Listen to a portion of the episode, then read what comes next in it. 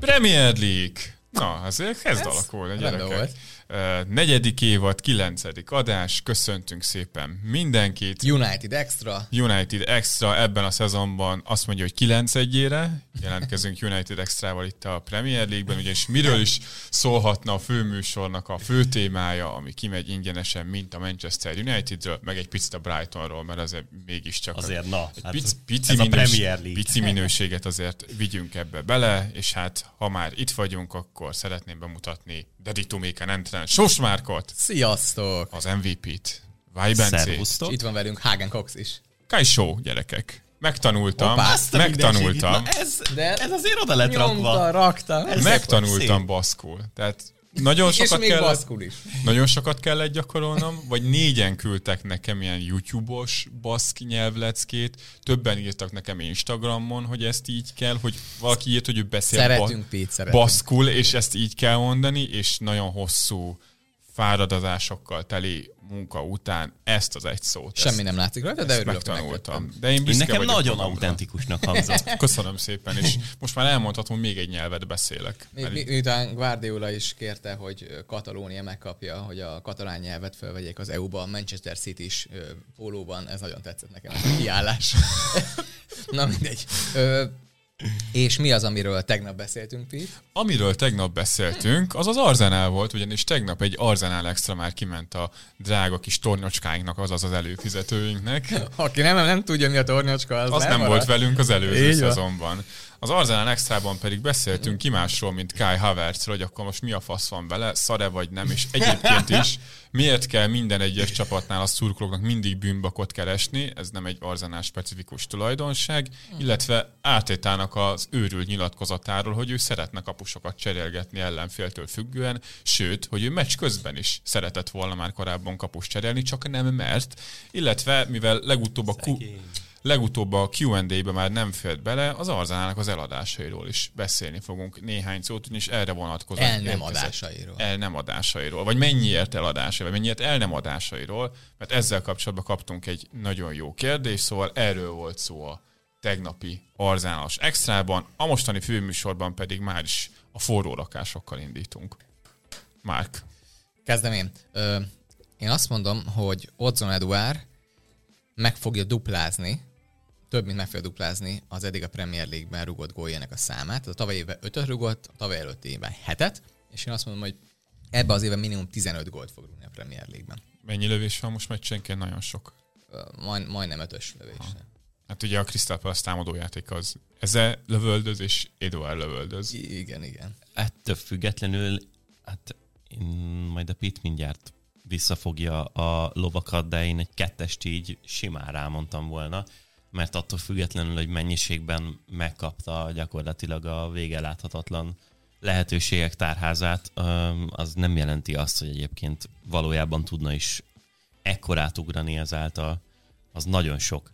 De ennyire nem tartom jó befejezőnek a Hát, de csávót. Igazából az, hogy rád jönnek ki a lövések folyamatosan, lényegében te vagy az első számú befejező, megjött a pincér is, Raf- Rafa Benitez, haja is olyan. Szóval én ezt annyira nem tartom lehetetlennek. Az Odzon Eduard most lép be igazából a csatárok között ebbe a prime korba, és alapvetően azért róla éveken keresztül úgy lehetett beszélni, hogy egy ilyen nagyon tehetséges A csatár. Celtiben 20 pluszos gólokat, a És a szezonokat. Crystal Palace-nak is milyen faszak is vétel volt, aztán itt az elmúlt szezonban is folyamatosan ment a rotálgatás, hol játszik, hol nem. Hát meg néha széle játszott. Azt néha a szélen játszott, hogyha első számú center lesz, és ha nem is ezt a lövés átlagot tudja tartani, de a közelébe marad, én más feleset adok rá, mert nem látom ezt egy lehetetlen vállalásnak. Akkor 1,75. Kettő között. A Bence kettőt adott. Hát, Én de- számtani á. középen tudok dolgozni. Nagyon. Nyilván való módon. Én, és akkor az indokás az nagyjából ez, hogy rengeteg lövése van, ugye gyakorlatilag elfogyott a tavalyi lövés száma a Palásztól, mert ugye elment Zaha, ezzel gyakorlatilag senki nem hozza. Jelenleg fölülrövi a XG-jét, mert ugye három gólnál jár, és kettő egész valamennyi XG van, de hát látszik, hogy ez termeli. Hát az így- Azért az rendben van, és nekem még a másik az, hogy ezzel hozza a másik lövés számot, ami kérdés, hogy ő mikor fog megsérülni, tehát hogy ő mikor tűnik el Azok a a lövések lövés honnan érkeznek? Hát igen, az is egy nagyobb kérdés, de alapvetően ez itt a történet, hogy gyakorlatilag rajta kívül nincsen értelme csatár. Mátétát lehet ugye még berakni ilyen bújó csatárnak, de igazából ketten együtt is játszanak, most úgy is játszottak Igen. az elmúlt fordulóban. Én azt gondolom, hogy simán tudja hozni, és ahhoz, hogy a Palace ne legyen kiesési gondjai, ahhoz neki hoznia kell egy ilyen szezont. Benci, Benci. Én második hete ilyen kollektív támadójáték szintjén dolgozom egyelőre a forró rakásokban. Ajaj. Szóval ugye előző héten, a, a, vagy hát az előző forró rakásom az a Liverpoolnak a kapott és a rúgott góljairól szólt. Ezúttal az eheti én forró is Liverpoolosat hoztam, ha azt mondod, amit nem, én. Nem, nem, nem. A, az eheti forró rakásom az igazából a Manchester City körül forog, és a lövésekről szól. Én nekem az a hogy mondásom, amúgy nagyon jól haladok vele. Lassacskán be lesz fejezve. Igen, ilyen idő nincsen, ugye? De teljesen lényegtelen. A könyvben nincsenek Jaj, ilyen nyelvtani meg nekem erről a népszerű dalocska jut eszembe, aminek a refrénje úgy szól, hogy autók mindig is voltak, autók mindig is vannak, és autók mindig is lesznek. Hát ugye ebből ugye Szép. kettő eleve nem igaz, egy pedig nyelvtanilag abszolút helytelen, mert autók nem voltak mindig, és a mindig is vannak, meg ugye nem igazán értelmes. Nagyon szép. Úgyhogy ezt sikerült most felvillantanom, de szerencsére írott szóban helyesebben beszélek, helyesebben írok, mint ahogyan beszélek. Na, a lényeg az, hogy bár az elmúlt évek során ez egyetlen egyszer sem történt meg, Szerintem a Manchester City csupán a negyedik legtöbb lövéssel fogja zárni a 23-24-es szezont. Volt olyan többször is, hogy ők a másodikak vagy a harmadikak lettek volna. Általában a Liverpool néhány lövéssel többet tudott elereszteni a kapu irányába, mint ők. Idén eddig a Tottenham és a Brighton van előttük, ráadásul egyébként arányosítva nem is kevéssel. A Liverpool meg eddig egyelőre lemarad, de szerintem ez a három csapat többet fog mennyiségre lőni, mint a Manchester City. Mondjuk, hogyha még egy pár olyan meccset lejátszanak, mint a West Ham ellen, akkor ez hamar változik. Megdől. Más felest adok rá. Igen, tehát hogy látom honnan jön, és akkor tetszik is alapvetően, én azt gondolom, hogy nem fog összejönni, mert hogy a Tottenham azért itt nem fog ilyen, ilyen lövészámot produkálni. A Brighton, a Liverpool is azért látom a potenciált ebbe, a City is rengeteg fog, jó, másfél szerintem. Én azzal elégedett vagyok. A, bocsánat, csak még egy fél magyarázat, még gondolat. A City az egy ilyen nagyon érdekes csapatformáját kezdi felölteni. Picit nekem egy ilyen NFL franchise-ra hasonlítanak abból a szempontból, hogy felismerve a rendelkezésükre álló lehetőségeket, most olyan, mint hogyha néhány százalékkal eltolták volna a védekezésük felé a hangsúlyt. Persze a foci nem ennyire egyszerű, meg az amerikai focival ilyen szempontból nehéz párhuzamot hozni, de a Citynek én azt gondolom, hogy Guardiola is úgy áll hozzá, hogy elegendő lesz idén egy picivel kevesebb gól ahhoz, hogy bajnokok legyenek, mint ahogyan azt az elmúlt szezonokban megszokták, és ennek megfelelően néhány góllal meg kevesebbet fognak kapni. A védelem nyeri a bajnokságokat. Ja? Na hát akkor az én forró lakásom pedig az, hogy a Liverpool nem lesz benne a legjobb nyolcban, de nem a tabellán. Annyira... Liverpool nem lesz benne a legjobb nyolcban, ami az ellenfél kapujától 40 méteres sugárban megszerzett labdákat illeti. Ez ugye a high turnovers nevezetű statisztika. Jelenleg most pont 8 az 40 yardos sem úgy 35 méter. 40 de... yardos? Igen. Az optán nem 40 métert írnak? Nem, az yard 35 méter, sose, de nem... Sose tudom megint, mert valahol méterben írják ki, valahol yardban írják ki, borzasztó. Na mindegy. Tehát a high turnovers nevű statisztikában, amit legegyszerűbben magasan megszerzett labdáként uh-huh. lehet szerintem lefordítani, ott a Liverpool jelenleg nyolcadik, 42 ilyen eseményük volt. Eddig egyébként, akik előttük vannak, tehát a Chelsea-vel ugyanannyi, az Arsenalnak van 43, Wolverhampton 44, Everton 50, Brighton 51, Tottenham 56, Manchester United 59. Tehát nincsenek nagy különbségek itt a... Hát a City mögöttük van. A City az mögöttük van egyértelműen, tehát ők nagyon letekerték a, a pressinget, ahogy erről szerintem már beszéltünk már, és nem is kevéssel van egyébként mögöttük a Manchester City, nekik 35 van, és szerintem a Liverpool a végén még ebből ki fog csúszni, ugyanis mögöttük is a Newcastle ott van 41 ilyen, Burnley 41, Crystal Palace 41, Bournemouth 40. Most elkezdtük azt csinálni, hogy az önmagunk rakását azt ö, elinfláljuk azzal, hogy elmondjuk, hogy honnan jön a gondolatunk? Csak kérdezem, mert most mindketten csináltak, és tetszik, mert akkor lefej lehet pontozni. Uh-huh. Jó. Akkor a... Mindjárt csak másfeles lesz a Ezt te jó, hogy most szóltál, mert akkor a további indoklását nem mondom el, úgyhogy mondjatok rá valamit, és utána befejezem. Nincs is jobb ennél, mint ahelyett, hogy elmagyaráznánk dolgokat, inkább itt ilyen sz- személyes, privát küzdelmeket folytatunk a De ez erről szól. zagyunk közepette, hogy ki fog először a Chicken Game-ből félrevezetni. Ez csodálatos. Annyival a minimálisak a különbségek ahhoz. Ugye a Liverpool az elmúlt évek legjobb pressing gépezet. Nincs benne a legjobb nyolcban a magasan megszerzett labdákat Heavy metal. Tehát én ezt értem, hogyha ezt nem tudom milyen műsorról előni, de azért ezt mi nézzük a meccseket. Szóval, Ez nem kell nézni a meccseket, ez csak a számokat kell megnézni. Szóval annyira minimális szerintem azért az előttük lévő csapatokhoz képest a különbség, hogy én ezt elég Mögöttük bátornak... képest. is. Persze, de ezt elég bátornak találom. Magam ellen a beszélek, de én- nyolcast Ilyen vagyok. egy másfeleset minimum azt azért beajánlani Tehát én kell. maximum egy 25-öt mondanék erre. Tehát ez már-már papírforma. Szerintem, hogy ez lesz a Liverpool. Nagyon sokszor ül vissza különben, akár ugye 4-4-2-es lóblokkba is, midblokkba is, ami a, gyakorlatilag nem lesz ebből labdaszerzése, és különben elég rosszul is tud letámadni néha, néha, néha meccseken, amiből nem lesz labdaszerzés, csak magasan tartott csapat.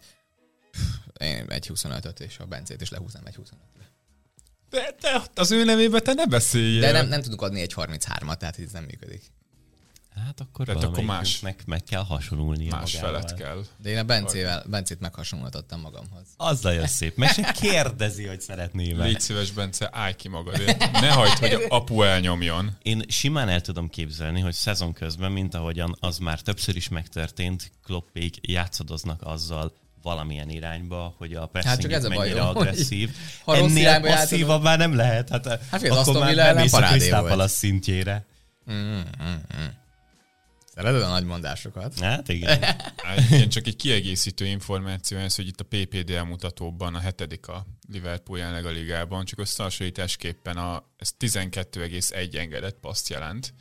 A Manchester City 12,2-vel áll mögöttük, csak hát a Manchester City labdával egy kicsit hatékonyabban kontrollálja a játékot, így nem feltétlenül vannak rászorulva arra, hogy mindig is folyamatosan Mhm. letámadjanak. Ugye a Liverpoolnak is nagyon torzít azért a, szezon eleje. Ugye a Chelsea ellen és a Newcastle ellen pedig nagyon tercetők kétszer is voltak ember hátrányban, majd majdnem egész meccset Tehát igazából. más feleset meg kell Tehát egy adnod. 25-ös továbbra is, mert ettől függetlenül rosszul néz ki ez.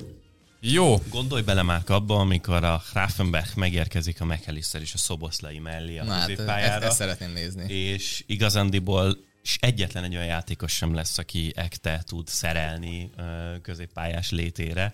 Dominik Meg mennyire fog neki örülni, hogy sem. hát, fiam, ezt te leszel. Ez, ez, ez is te leszel. Te vagy a kiválasztott. Na jó, úgy látom, hogy megdönthetetlen fűzfa vagy. Cinikus. Az, az, az. Pedig a Márk igazán letéphette volna itt a szűzfa olajágam.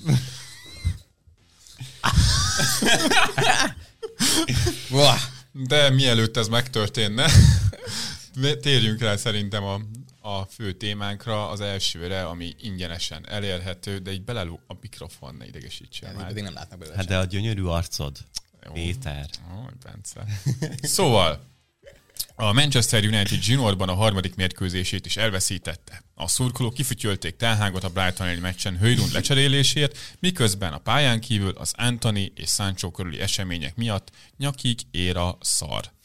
Az utóbbi események miatt is a holland edző a Brighton ellen egy tőle eddig nem látott gyémánt alakzatban küldte pályára a csapatát, amit viszont Dezerbi együttese a darabjaira szedett. Miért nem működött Ten Hag elképzelése, és ennek ellenére miért érhetett volna el jobb eredményt a Manchester United?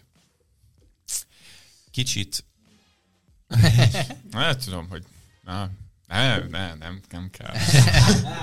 Szerintem kell. olyan szempontból egy kifejezetten innovatív ö, podcast vagyunk, hogy a, Vá. hogy a Kicsit legyes, legyezges még. így, így, hogy a fociban azért ö, az eseményeknek a megfordulása az egy ilyen véges számú dolog, tehát hogy hirtelenjében nem fognak olyan mozzanatok megszületni a focipályán, ami ne történt volna már meg a Tehát a történelem foci során. úgy, úgy tudtam, hogy az egy teljesen kiszámíthatatlan dolog, és ott bármi, bármikor megtörténhet, és az És események egy örökös végtelen. Ö, valami ilyesmi, igen. Ja, ja, ja. A, nyilvánvalóan nem erről beszélek, csak a, arra értem, hogy hosszú ideje csináljuk már ezt a podcastet, és vannak visszatérő dolgok, amiket csapatok vagy különböző csapatok között kénytelnek vagyunk észrevenni, és szerintem abban kifejezetten innovatívak vagyunk, hogy általában azért mindig egy picit valamilyen más szempontból, valamilyen más szemszögből meséljük el ezeket. Na most itt ö, némileg leegyszerűsítem a dolgot, de ismételten elő kell vezetnünk azt, hogy a Manchester United, amióta Erik Ten Hagot kinevezték, hát elég furcsa módon használja labda nélkül a szélső védőit, és emiatt gyakorlatilag bármilyen szerkezetet is tesz fel előttük Tenhág a pressing, illetve a midboxba visszaállás közepette. Hát ez valamilyen úton, módon az ellenfél edzőjének változtatásának köszönhetően szét szokott csúszni egy idő után. És, és ez általában a széleken történik. Ez így van, és Mindig hát, ö, tényleg mindjárt kifejtjük, majd ez, ez Bazd meg, nem vagy te Tomás Frank. Bazd meg ott kurva jót, ahol Kereget kijavította, hogy hát legtöbbször azért 5-3-2-ben állnak föl, és még nem volt behúzva a harmadik középpályás, és akkor Jamie, always free, always free, come on. a, ez a Monday Night Football című műsor ajánljuk volt ezen a héten. Ha valaki tud angolul, akkor ezt jó szívvel ajánljuk, de egyébként biztos vagyok benne, hogy valamikor fogunk beszélni biztos. erről. Legrosszabb esetben is a következő válogatott szünet alatt. Na most, szóval visszatérve egészen konkrétan, ugye Ten Hag felrakta Gyémántban a csapatot, teljesen egyértelmű Gyémánt volt, szóval senki ne kezdjen el vitatkozni azzal, hogy ez másféle szerkezet lett volna. Aminek az Nem első... 4, 1, 2, 1, 2. Az, az 1, 3, 1, 2, 1, 2. A, ami igazándiból egy ideig tök jól működött, egészen addig, amíg Dezerbi az első félidő közepén el nem kezdett picit változtatni, aztán utána a második félidőben már teljesen szétcsúszott az egész.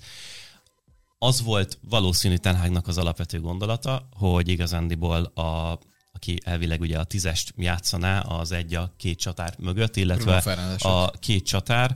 A Brightonnak a boxát, az egyiket, a sok közül a kis dobozukat, ami éppen hátul van, azt megpróbálja úgy lefedni, hogy a két csatár a két belső védőt fogja, és a mögöttük lévő ember meg attól függően, hogy a labda éppen hogy jár, adja egymás között a Meg a csatárok hapost. fedező árnyékkal még blokkolják esetleg a, a dupla szűrőben a játékosokat. És így Ten Hag elérte, vagy hát el szerette volna érni azt, hogy megint csak fel, fent tudja, mm, vagy elő tudja állítani azt a helyzetet, hogy igazándiból hátul nem kell felmozgatni a szélsővédét, és plusz egy emberben vannak az ellenfélhez képest, mert hogy elől igazándiból ember hátrányban egy technikás a pressing vagy nem tudom minek nevezzem, de ember hátrányban is három emberrel lefetsz négyet.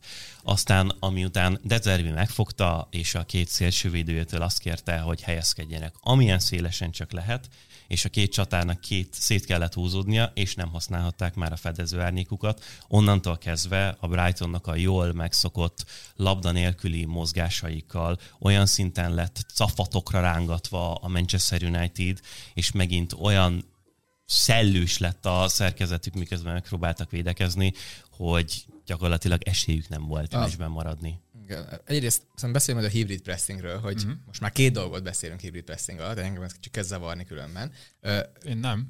mi csak, de John McKenzie elkezdett más dolgokról beszélni hibrid pressing alatt, mindegy. A lényeg az, a másik viszont az, hogy avval nem értek egyet, hogy ez a 20. perctől jelentkezett, hanem az, ez a meccs elejétől kezdve meg volt, egész egyszerűen szerintem működött a gegenpressingje a Unitednek az első 20 percben, és utána az úgy fogyott el, és persze onnantól gyakorlatilag ez a settled play volt, amikor ez a már nyugodt labda kihozatala volt a Brightonnak, és onnantól már nagyon látványos, amit mondtál, az egyértelmű volt. De Zervé kihívta ugye a dánkot, és mutatta, hogy na most kezdjétek el teljesen széthúzni, mert tényleg a fedőzárnyékot használja a Unitednek a két csatára. Tegyük hozzá, szerintem egy őrült ötlet Marcus Rashfordnak a fedező árnyékába bízni, mert hogy gyakorlatilag képtelen Atya, lesz. úr, Isten, a Rashford, most már tényleg évek óta beszélünk erről, de védekezésben valami olyan szintű emberhátrány, ami mellé persze belerakja az extrát támadójátékban, és én, ezen én, a még, én, is... még, én még ezt is különben egy kicsit ö, megkérdőjelezném, mert rengeteg helyzetben pont, ugye nem szoktam meg, hogy egy 9-ese játszik, vagy úgy érzem, mintha nem látná ezt,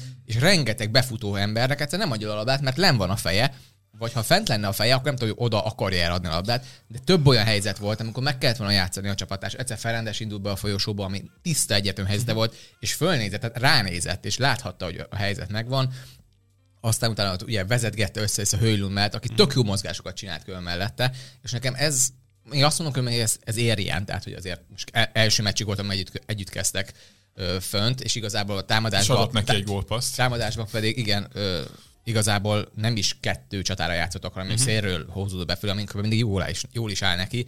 De alapvetően Rashford védekezésben egy óriási hátrány, és szerintem támadásban nem ad annyit hozzá, hogy meg, megenged neki azt, hogy ez megtörténjen. Mert tetszik, tegyük hozzá, hogy Holland az, aki ugye hozza az, az extrát, de még védekezésben se ekkora probléma, mert egy egyszerű, lekorlátozott hely, ö, dologra megkérdez, és azt meg is csinálja neked folyamatosan. mögötte nem is hullik szét a Manchester City-nek az egész szerkezete egy szélre kitett labda után. Hát meg az a probléma, hogy azzal, a- Rashfordnak a felelőssége, amit kap ezzel, Igen. mert ha ő hibázik, akkor az egész csúszik mögötte. Szerintem ezért kell, tehát erről a gyémán középáról azért kell beszélnünk, hogy ennek mi a alapvető nagy hátránya, mert szerintem van egyrészt előnye.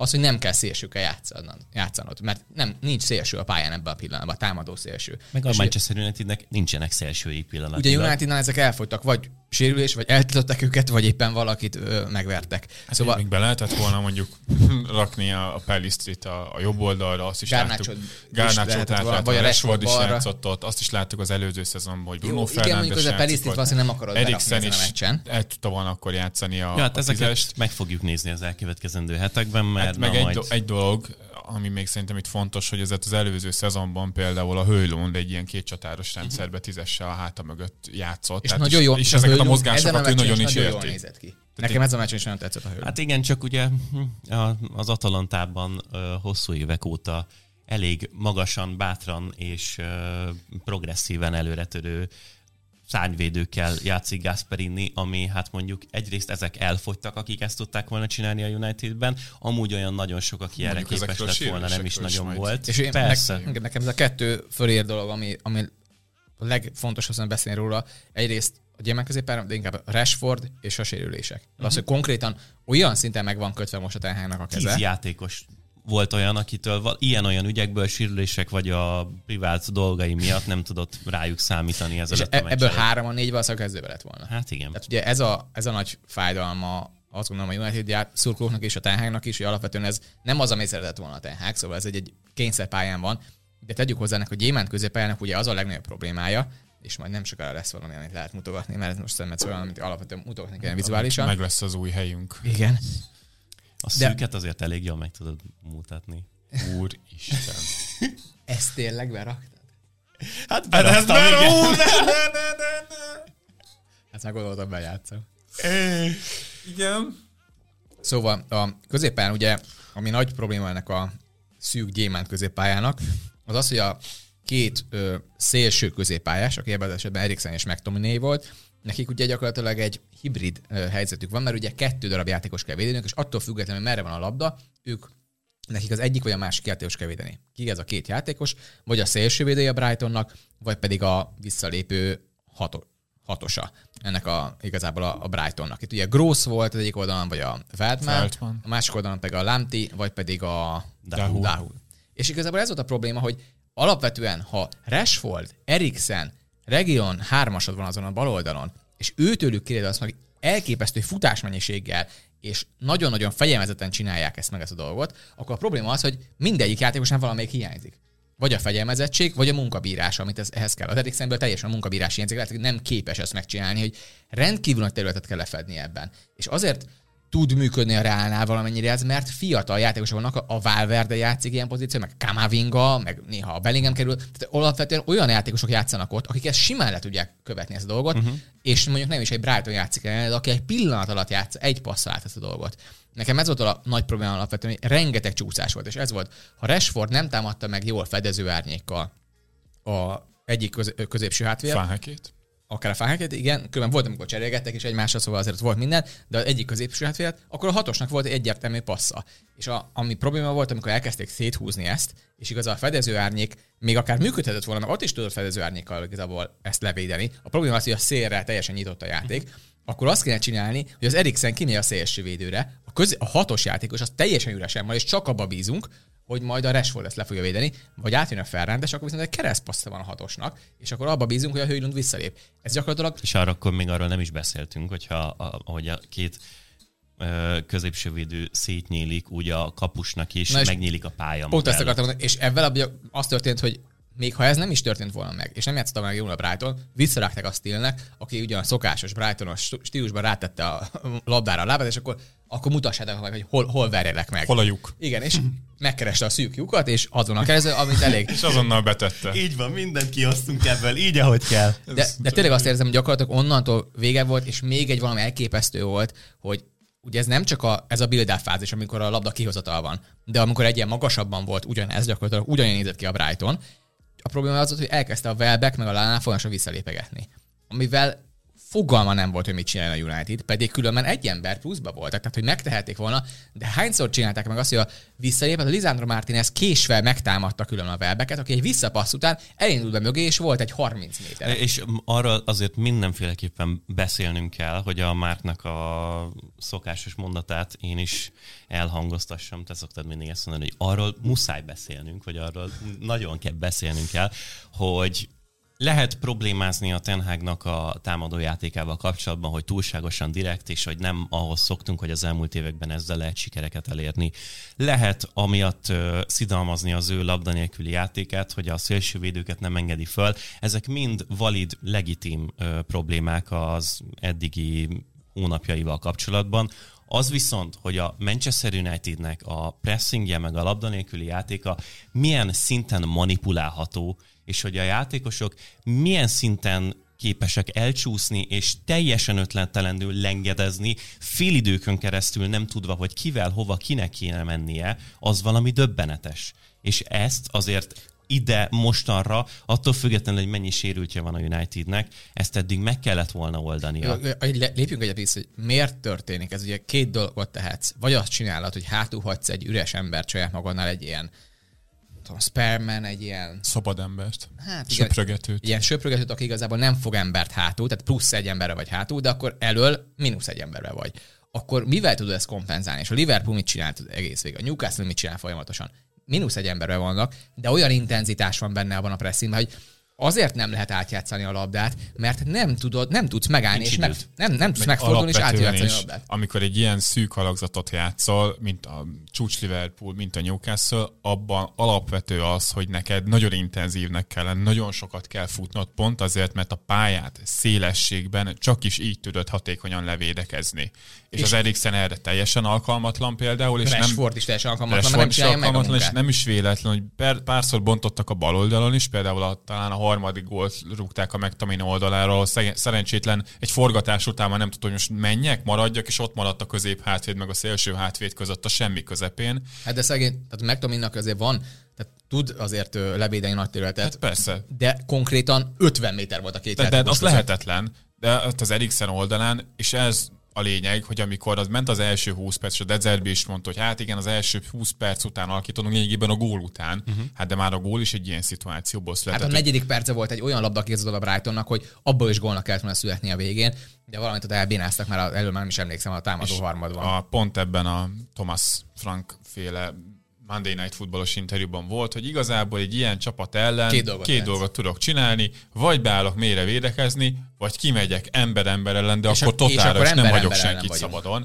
Láttunk már jó megoldásokat, amikor ez, ez működik. Szerintem ugye az Arzenál az előző szezon végén, amikor az uh-huh. Ödegor jól használta a fedezőárnyékát. Szerintem egyébként pont a Manchester United mind a tavaszi bajnokin, de pláne az FA Kupa elődöntőben uh-huh. egy ilyen jó mid blokkot összerakott a Brightonnál, ahol nem engedték egyszerűen azt, hogy kicsalogassák őket, és megtartották a szabad embert pluszban hátul, és aki tudott söprögetni, amikor az egyik közép hátvéd folyamatosan föllépett. Na most itt a Manchester Unitednél ez egyik sem valósult meg, hogy fenn voltak, igazából intenzívek sem voltak, viszont mindig hagytak plusz egy szabad embert a Brightonnál, a kapuson kívül, aki megjátszható volt, és ez vagy a Feltman volt, vagy pedig a Gross és az Eriksennek kellett volna folyamatosan ugrálni, és itt ugye a szélső hátvét föllép, nem lép föl. Itt jön a másik, hogy Welbecknek a visszalépései miatt a Lisandro Martinez mögött volt egy óriási terület, és ugye a szél, szélességet most úgy osztották el, hogy nem a szélső tartotta a szélességet a Brightonban, ugye Addingra a jobb uh-huh. oldalon, mit a bal oldalon, hanem a szélső folyamatosan jött befelé, és futotta be a Martinez mögött területet. Szegény Regilon meg most ha ugrok, akkor ez a csávó itt mögöttem kilép zicserben. Nem tudott menni a feltmára, későn lépett engedi, ki, hogy utána megint ugorjon. Tehát a, tehát azt érzem, hogy mindig ez, hogy azt mondja, hogy nem lehet ugrani. De mi van, ha beindul Adingre az emberem, akkor én innentől középső hátvéd vagyok, mert el kell fussak vele, akkor a szél az teljesen üres, és a feltmán az 20 métert futhat előre a labdával. Olyan űr, ö, akkora területek voltak, ilyen akkora területek nyíltak a United mellett, és leginkább a széleken, és szerintem ez uh-huh. a fontos, hogy a United azt tök jól csinálja, a közepét levédi a pályának. Oké, okay, ez alap, de ha széleken te azt megengeded, hogy gyakorlatilag el sprinteljen valaki labdával, és nulla nyomásra ez megtörténjen. Ugye miért zárod a közepét, és miért oda viszel közé sok embert? Nem akarod, hogy ott játszanak át téged, valamint ha kimegy a szélre, ott neked ott van az oldalvonal, mint segítség a letámadásban, és ha arra, arra kezdett terelni, akkor nem baj egyel kevesebben, vagy beszéltud őket oda. De nem szólítottak be senkit, és azt csinálta mert megkapta, ha akarta, visszaforgatta még egyszer, ha akarta, pedig futott 30 métert előtt, tök üresen. És ami a legdurvább volt, ez a teljes középpálya az így kocogó tempóba elindul, elindul hátrafelé. A Casemiro az, az a vállalható. A Casemiro volt a szabad ember legtöbbször, de minek? aki sehova nem ért oda szerencsétlen, mert a hatosok olyan mélyen voltak, hogy nem tudott rájuk föllépni. A visszalépő csatát, legyen az a Welbeck, legyen az a Lálánál, igazából nem tudta hatékonyan fölvenni, mert folyamatosan a vakoldaláról érkeztek, tehát esélye nem volt, és az egész középpályán neki kellett volna mindenhova szaladgálnia, csak sehova nem ért oda. És, és alapvetően nincs oda a sebessége, nem is volt soha, de most már főleg nincs meg a sebessége hozzá, és szerencsétlen egy, megint egy teljesen ö, légüres térbe mozgatott középen, borzasztóan nézett ki, különben támadásban is, és védekezésben is, és most már jó ideje történik a Unitednál, és nem nagyon várnak Emrabatot, hogy megérkezzen, és elkezdjen játszani, mert egyszerűen upgrade lesz Casemiro mellé, vagy, vagy helyette, amit azért nem hittem volna, hogy tavaly így kimondok így egy mondatban. Hát az előző szezon, hogy a Casemiro leginkább a híróból hívta fel magára a figyelmet, hogy szépen rakta ki a hosszú labdákat nyomás nélkül az oldalvonal mellé, felért a kapu elé, gólokat, gólokat. Lőtt, hát odaért, és hát ez milyen jó, és ő a liga egyik legjobb védekező középpályása, és egyébként még védekezésben is belerakta abszolút a, a melót. Az már másik kérdés, hogy kapott néhány piros lapot, ezért olyan sok időt pályán összességében nem tudott tölteni. Hát ebben a szezonban mind egyénileg is rosszul játszik, mint pedig rendszer szinten ki van annak téve, hogy mennyi a Kazemir most már 33 éves. Igen. Tehát itt itt jön az, hogy bevallod azt, hogy igazából nem tudom, hogy ki nekem az alternatívám a piacon, ezért megveszem az elérhető, legismertebb és megvásárolható játékost, a Kazemirót rengeteg pénzért, 30 fölött elképesztően magas fizetésért, és csodálkozok, hogy hát egy szezon után besült, és nem is tudok neki segíteni rendszer szinten, hogy azt valamilyen szinten el tudjam tüntetni. Lehetne segíteni alapvetően. Hát kellene is neki segíteni, hogy ez Igen. ne látszódjon ennyire. Ne, ne egyedüli hatosba játszas folyamatosan például. De nagyon sok mindenkinek lehetne segíteni. Tehát a, a Rashford mindenki tudja. Egyébként kaptunk ilyen kérdést a qa hogy van-e valami problémánk a Marcus Rashforddal. Semmi problémánk Túl sokat eteti a gyerekeket. Hajaj, ez remélem, hogy a mikrofonban nem hallatszódott be. Szóval nem semmi problémánk nincsen a, a Rashforddal. A Rashford az elmúlt 5-6 év Manchester united a messze legkiemelkedőbb és legjobb hát, játékosa. Bruno Fernandes azért Cristiano Ronaldo. Oh.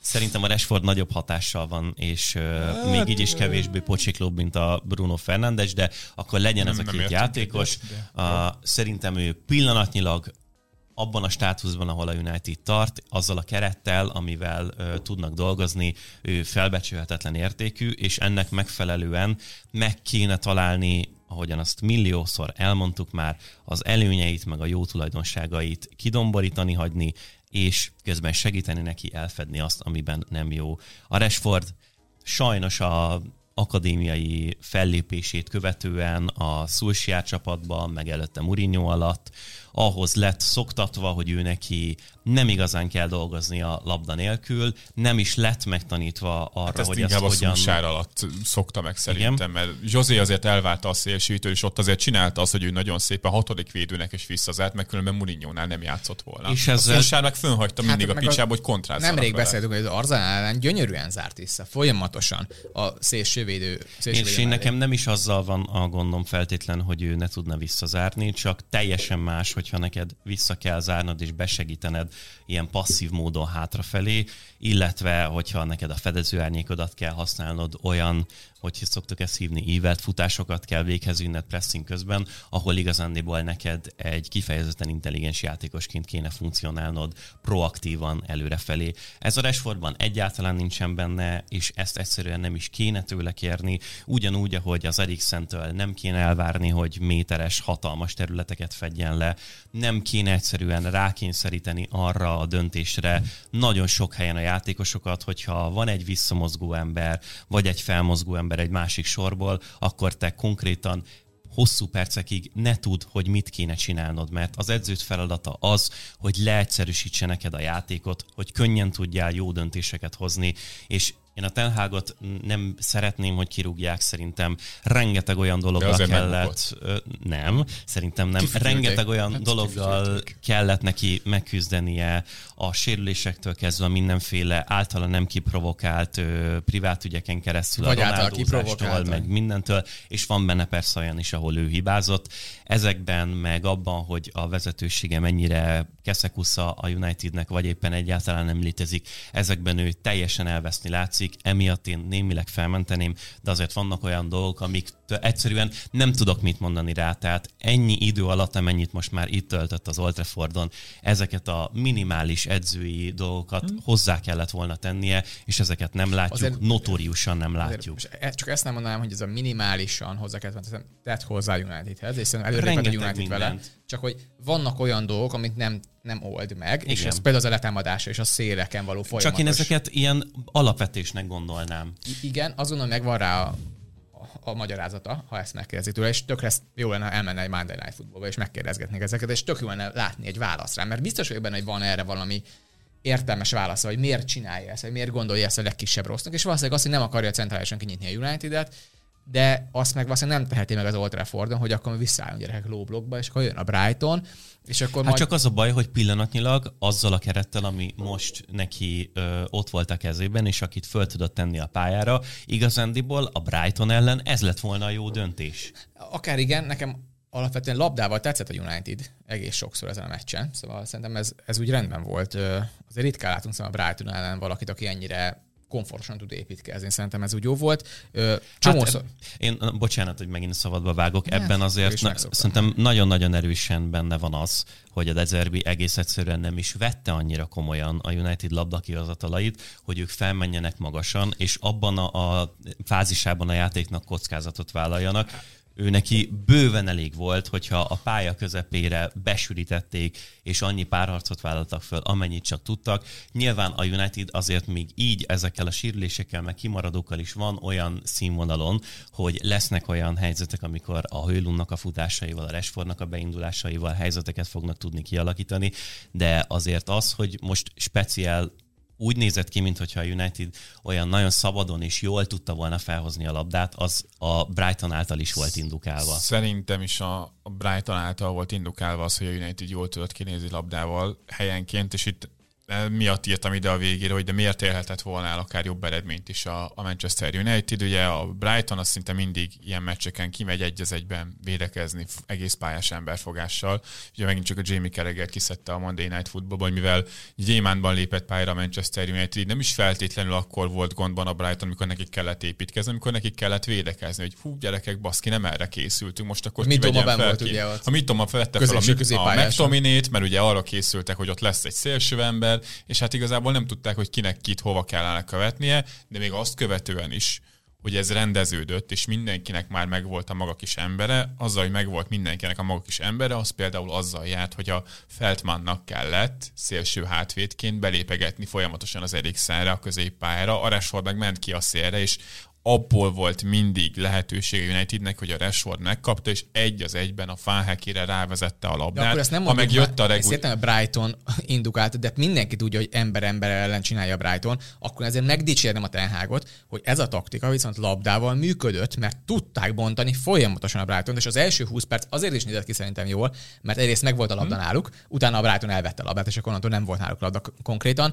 Addig volt náluk labda, egyrészt mű- működött ez, hogy fel tudták hozni a labdát, tudtak le helyzeteket is teremteni ellenük, és mellette működött a gegenpressing, és visszatesztek a labdákat. Hiszen ez működött az elején jobban, mint tehát a letámadásnál sokkal működött a labdás játékuk, és ezért a Ten dicsérem, nem pedig csak a Brighton kárhoztatnám, hanem szerintem ez egy jó meccster volt.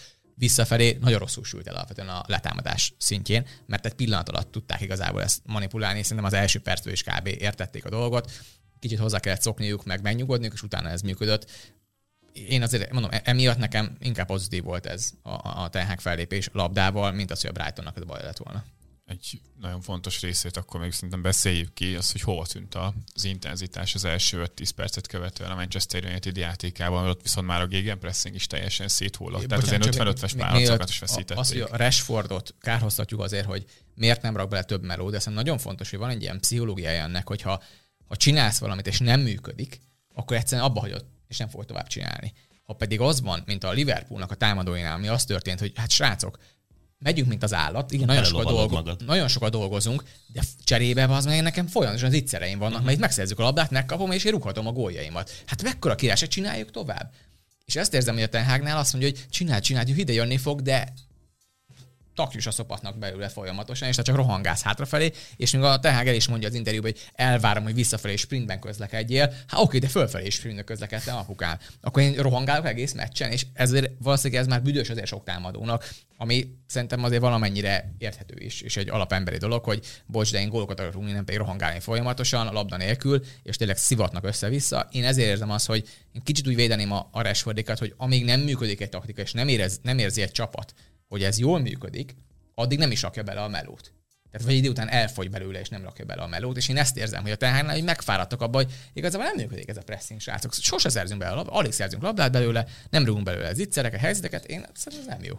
A united még nem is az a baj, hogy nem szereznek belőle labdát, ugye az egész ligában nekik van ugye ebben a high turnoversben a, a legmagasabb értékük. Az a baj, hogy amikor viszont nem szereznek labdát, akkor óriás területek nyílnak meg mögöttük, és az a kevés labdaszerzés meg nem vezet eléggé nagy helyzetekhez, vagy hogyha vezet lövésekhez, akkor azokat éppen kihagyják. Ugye ez volt a gond pont a Tatanem meccsen, hogy ott a meccs első fél pont ebből a letámadásból rengeteg magas labdaszerzésük volt, csak ott is megtörtént az, hogy igazából látta a Postecoglou, hogy hát mi túl szűkek vagyunk középen, azt a Manchester United tök szépen levédekezi, legyünk szélesebbek. És akkor Pedro Porro menjen ki a szélre, hoppá, akkor ott már ki tudjuk hozni a labdát, és kész. Át lett játszva a Unitednek a, a pressing, és igazából a, a Tenhágnál is picit zavaró, hogy nem reagálja le ezeket a változtatásokat, amiket az ellenfél csinál, nem elmondta most is a meccs után, hogy hát igazából az alapterv jó volt. Alapterv jó volt. Hát jó van, bazd meg, csak azt a Brightonnál leolvasták, és 20 perc után belenyúltak, úgy onnantól kezdve az alaptervet dobhattad a kukába,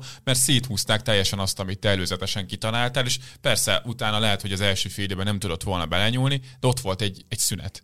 45 percet, hogy fú, gyerekek, most a Brighton elkezdett szélesen lenni, valami picit csináljunk mi is másképp, és a meccs végén az utolsó 10 percre álltak át ilyen három védőset, azt is csak azért, mert üldözték az eredményt, és minél több támadót fel akart rakni a picsába, és a Pellistri meg a Garnacho játszott már gyakorlatilag ez is, ez is mondjuk egy ilyen visszatérő elem a Tenhágnál, uh-huh. hogy a végén fogja, és aki a padon van, és még támadó, az beküldi, hogy akkor ne fütyüljék tovább.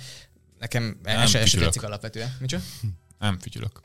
Fütyülsz, bazd meg és hazud. Még egy dolog, ami nagyon tetszett a Brighton alapvetően, hogy nem csak az az a taktika alapvetően, hogy mit csinálunk, hogyha a United támadás ellen, amit nagyon sokszor lehet látni, a Gross az visszalép egy gyakorlatilag harmadik védőnek, ezzel ugye mi, mi történt? Még szélesebbek a, legyünk. A kettő-kettes dobozból, ugye az egyik játékos kilépett, és onnantól három egybe építkeztek. De erre csak három játékosa volt a Unitednek elől, és akkor mit csinálunk igazából? Most vagy marad a hatoson a Down marad a Fernández, akkor a Gross teljesen üresen kapja a labát, vagy kimegy oda, akkor meg a Dahoud kapja hatosként tök üresen. Hát vagy az Eriksen meg szegény lát, hogy a Gross mozog ki jobban még a szélre, még a szélre. De hát mögöttem akkor az még messzebb lesz a felt, már nem fogok kiérni rá, hát akkor teljesen esélytelen, hogy őt bármit is tudna csinálni védekezésben. És ilyenkor mi azt is megcsináltak, hogy a Lámti behúzódott, akkor a másik oldalon volt szabad ember, tehát úgy manipulálták, hogy akarták onnantól, és tényleg kicsit olyan marionett uh-huh. bárba, hogy ott húzogatta a dezerbe az egyik oldalon, a tehágék pedig mentek, amerre ő húzta.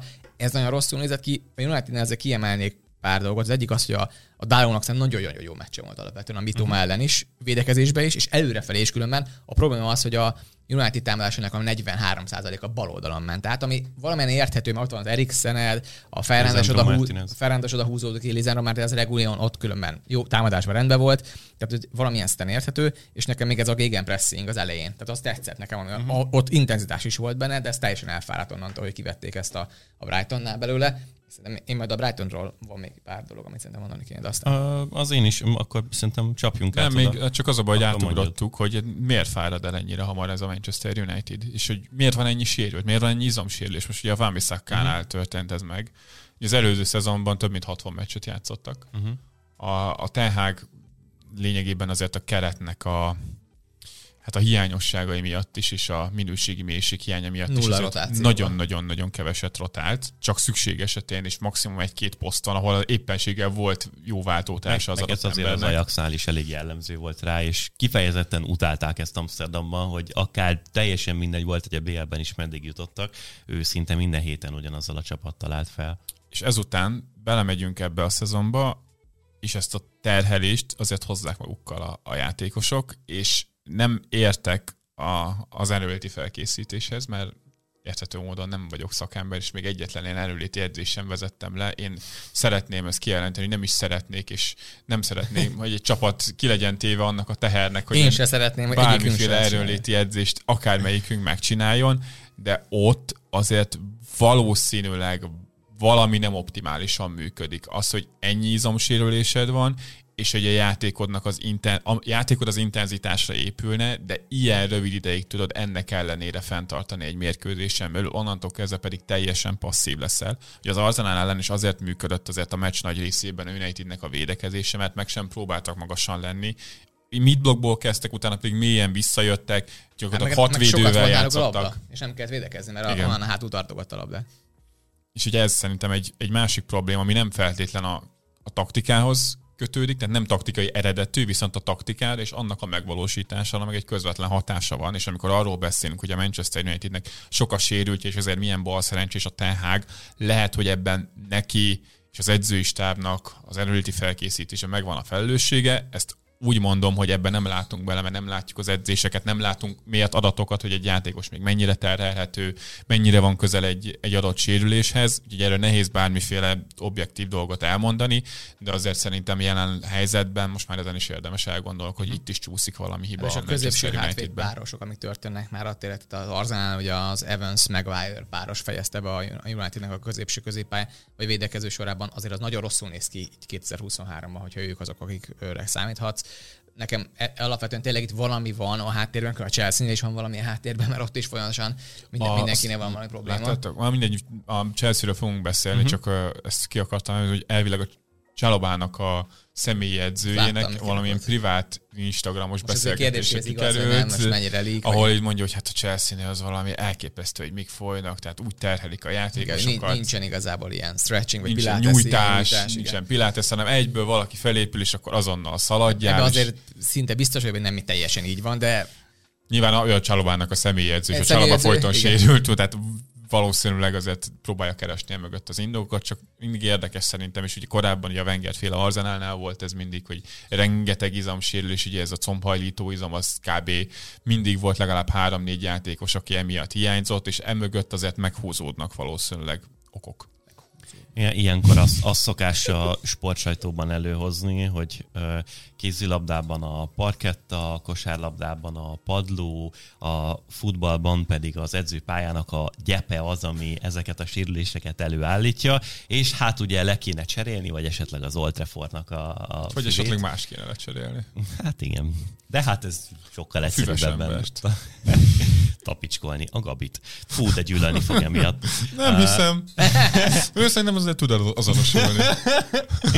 Jaj. Szóval a, a Brightonról nekem is van, remélem, hogy nem ugyanaz, mint amit a Mark szeretett volna mondani, hogy az, amit már itt részint érintettünk, az, hogy egyébként a Dezerbiről azt gondolják az emberek, hogy ő egy mennyire rigid pozíciós játékot ö, alkalmazó edző, és egyébként van is ebben némi igazság, nyilván ő egy nagyon jól körülhatárolható struktúrát szeret látni a pályán, ettől függetlenül szerintem ezt ellentételezvén jobb meccset nem is láthattunk volna, mint ez a Manchester United elleni, mert tényleg az, hogy gyakorlatilag a mezőnyjátékosok közül egyetlen egy olyan sem volt, aki vagy labda nélküli futásokkal, vagy egy helycserével még mielőtt elkezdtek építkezni, ne próbálta, meg, ne próbálta volna meg megzavarni és manipulálni a Unitednek a szerkezetét, meg azt, hogy hogyan tudják leosztogatni egymás között az embereket, az zseniális volt, és ez szerintem tökre jól árulkodik arról,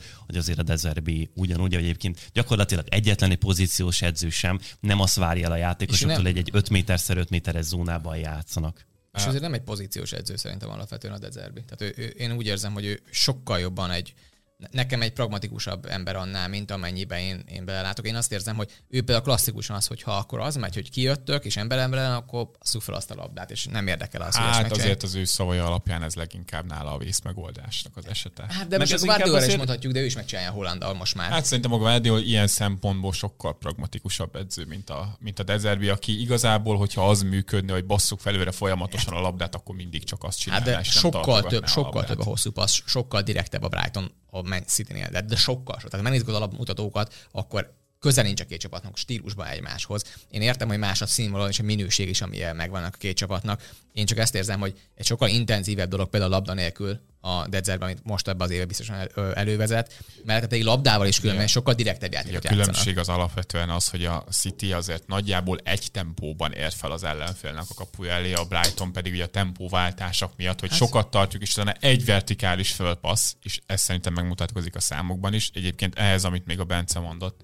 annyit érdemes hozzátenni, hogy amikor az előző szezonban beszélgettünk már sokat a Brightonról, ott is felmerült, és ugye van most a Dezerbinek elérhető ez a a Twitteren a fordítótól meg lehet venni ezt a két órás előadását, ami, ami nagyon jó, és abban is elmondja és megmutatja edzés gyakorlatokon is, hogy nála nem az van, mint a, a konténál, aki alapvetően olyan merev pozíciós edzője a játékosoknak igazából mindig tartani kell a pozíciót, és csak két megoldás közül választhatnak, hogy nála döntés előkészítési folyamatok vannak az edzéseken, hogy a játékosnak föl kell ismerni, hogy az ellenfél mit csinál, hol vannak a területek, annak is, akinél a labda van, annak is, akinél nincs a labda, és mindenkinek összhangban kell feltölteni ez alapján a területeket. És ezért volt az, hogy a Manchester United kijött egy gyémánt alakzatból, ami váratlan volt, de ettől függetlenül nem azt történt, hogy akkor meglőttek minden ilyen automatizmust a Brightonnak a rendszerében, oké, akkor alkalmazkodunk. Hol vannak a területek? Ki a szabad ember? Kihez kell most feljátszani a labdát? Nem erre készültünk, viszont a játékosok a Brightonnál Dezerbi alatt arra vannak trenírozva, hogy a szabad embereket mindig megtalálják, és ezért volt az, hogy már az első 20 percben is átmentek ezen a pressingen, meg volt a szabad ember, tudták milyen területeket kell befutni, úgyhogy ez picit tényleg egy ilyen komplexebb látás volt, mint amit a Dezerbi megvalósít. Én labdával. átfogalmaznám, nem pozíciós játékban van különbség, hanem a kontrollmániában van különbség a kettő ember között. Na, az Tehát a, már a adom. Dedzerbi szerintem az, aki például a támadásokban, mint hogy ezerszer mi is elmondjuk, és a Guardiola is elmondja, ha gyorsan mész előre, gyorsan jön vissza a labda. A Dedzerbit nem zavarja, ha gyorsan megy előre a labda, és nem azt csinálja, mint hogy a Guardiola, hogy kurva lassan érkeznek a kapu elé. Azért, mert szépen nagyon jó felállása vannak, és olyan rest defense van, hogy azon fuss át, ha, sikerül. Általában nem nagyon szokott sikerülni rajta, vagy nagyon ritkán. És ez a különbség a kettő között szerintem alapvetően, hogy ezt bevállalja a Dezerbi. És még egy dolog azért az, itt most mindenhol beszélgetünk arra, hogy tényleg a Brightonnak milyen elképesztő támadása van, és mennyire jól működnek. XG differenciában nyolcadik jelenleg ez a Brighton, és igen, kis mintánál vagyunk még mindig, és kevés meccs ment el a szezonból, és ugye most pont kijött erre egy nagyon-nagyon jó kis ö, statisztika, hogy az első tíz meccset meg kéne várni kb. addig, és akkor kezdenek el ezek a mutatók, ezek a statisztikai mutatók már egy egészen konzisztens számokat hozni, hogy mi lesz az év végén, és tehát mi lesz Erről majd a 38 Chelsea-nél beszéljünk. 38 meccses mintán, mert most jelenleg itt is nagyon ki, ö, kiló, ki Kilóg a lóláb? nem, ki, King az inga? igen, King az inga? na mindegy. Ö, Vagy inge? Kileng az inga. Kileng az inga. Ah, Na, és akkor alapvetően viszont, hát a, a, probléma? A Brighton rengeteg magas mi- minőségű helyzetet is kap. És szerintem ez most jelenleg a korlátja a Brightonnak, hogy ezen tud-e változtatni a Dezerbi, hogy ne csak az legyen, hogy mi vagyunk a legjobb XG teremtő csapat, hanem legyünk mi mellette a egész kevés XG-t engedő, és persze nem kell a legkevesebbet engedni, a Guardiola ugye általában ezt csinálja, de alapvetően, mert nincs olyan minősége se a csapatban, és a taktikát se pontosan erre van, de az, hogy rengeteg nagyon nagy minőségű helyzet engednek a West Ham, ugye, nem tudom, négyszer ment el a kapuig, de négyszer zicsert rúgott ellenük, ezt nem kéne megengednie alapvetően a Dezerbinek, és szerintem ez még jelenleg a kor, vagy ez a kérdése a Dezerbinek, hogyha fölmegy egy nagy csapathoz, és ott mindenki azt fogja csinálni ellene, hogy beseggel, gyakorlatilag, főleg a Dezerbi foci ellen, akkor utána ezt meg kell akadályozni, hogy legyen folyamatosan, hogy akkor szétfussanak téged és zicsereket csinálják ellened. Én ezért mondom, a Brighton még mindig nem top 4-es csapat ebben a pillanatban a felállásában, de nagyon-nagyon jó nézni még mindig őket, bár ez a Brentfordra is igaz. Ez így van. Beszéltünk minden. Mondanám, hogy eddig még egyetlen egy dolog maradt ki, hogy nem kérdezted meg a Gabit, hogy megy a kamera meg a hang, de, De mivel a Gabi... megkérdeztem Az elején volt. Persze. Elején. Akkor Úgyhogy ez nem, kezeimet. profi vagyok, odafigyelek az ilyen részletekre, úgyhogy akkor végeztünk a, az első témánkkal, de hát nem kell csüggedni, mert hogy itt a teljes műsorban, aki a premierleague.hu már előfizetett ránk, az meghallgathatja, hogy mit gondolunk a Chelsea-ről, hogy tényleg annyira szarok, hogy csak öt pontjuk van, vagy igazából ez egy nagyon jó csapat, csak bal szerencséjük van, illetve arra is kitérünk majd, hogy miért működik az Ange Magic a Tatanemnél, és hogy ez tényleg működik, vagy csak ez ilyen tündérpor? Varázslat? Fugázi. Fugázi. Úgyhogy ezekről lesz még itt szó a teljes műsorban, illetve természetesen már hallgatható a tegnapi arzenálos extránk a műsor elején elmondott témánkkal, most pedig Visszatértünk, úristen, hát mi történt itt? A Chelsea most tényleg a Premier League egyik legjobb csapata, a Tatanemmel együtt. Hát, aki meghallgatta az előfizetőknek szóló részt is, az erre már tudja a választ. Engem basztatsz azért, hogy milyen vagyok, és ezt te engeded? De ez Engedem, óta. mi vagyok én itt hirtelen? tehát ezt direkt csinálom. Ja, akkor. Színjáték, ez Aki nem előfizetőnk, az lemaradt olyan csodálatos szójátékokról, mint a Jaj. Postekoglu problémái és az, uni, az unikális unikorn is. De így, hogy ezt elmond, de így, hogy ezt elmondtad, így valójában nem maradtak A le. fene Mondatba foglalva. Devalváltad a műsornak az értékét, Bence. Hát, ennyi volt a móka mára. Nekünk még föl kell venni egy Arzenál Extrát, amit ti ugye már meghallgattatok. Hallgattatok. Úgyhogy ezt az amatőrizmust továbbra is szeretnénk fenntartani a, a folytatásra is, és most jön a nehéz része a dolognak, az elköszönés. Gabinak én mondtam, hogy írja már. Amúgy igen. ezt a- Jó, ö, ne felejtsétek, Ne felejtsétek el. el. Ha nem, a műsor figyelemmel követése közben ne felejtsétek el, hogy nekünk az a jó, ha egy csapat nem jó, Hú, basszus. ne használjátok a bejáratot, azok Nem, kijárat- erre, egy felfutó mondat. Igen, az igen. Ne használjátok a bejáratot kijáratként. Igen, és amúgy minden játékos rendszerjátékos. A Postecoglunál végképp. meg mindenkinél. De ott nincsenek jó rendszerjátékosok. Sziasztok! Az meg baszkonyot tanultam még meg elköszönni. Levő hétre azt is hozom. Pápá. Hi.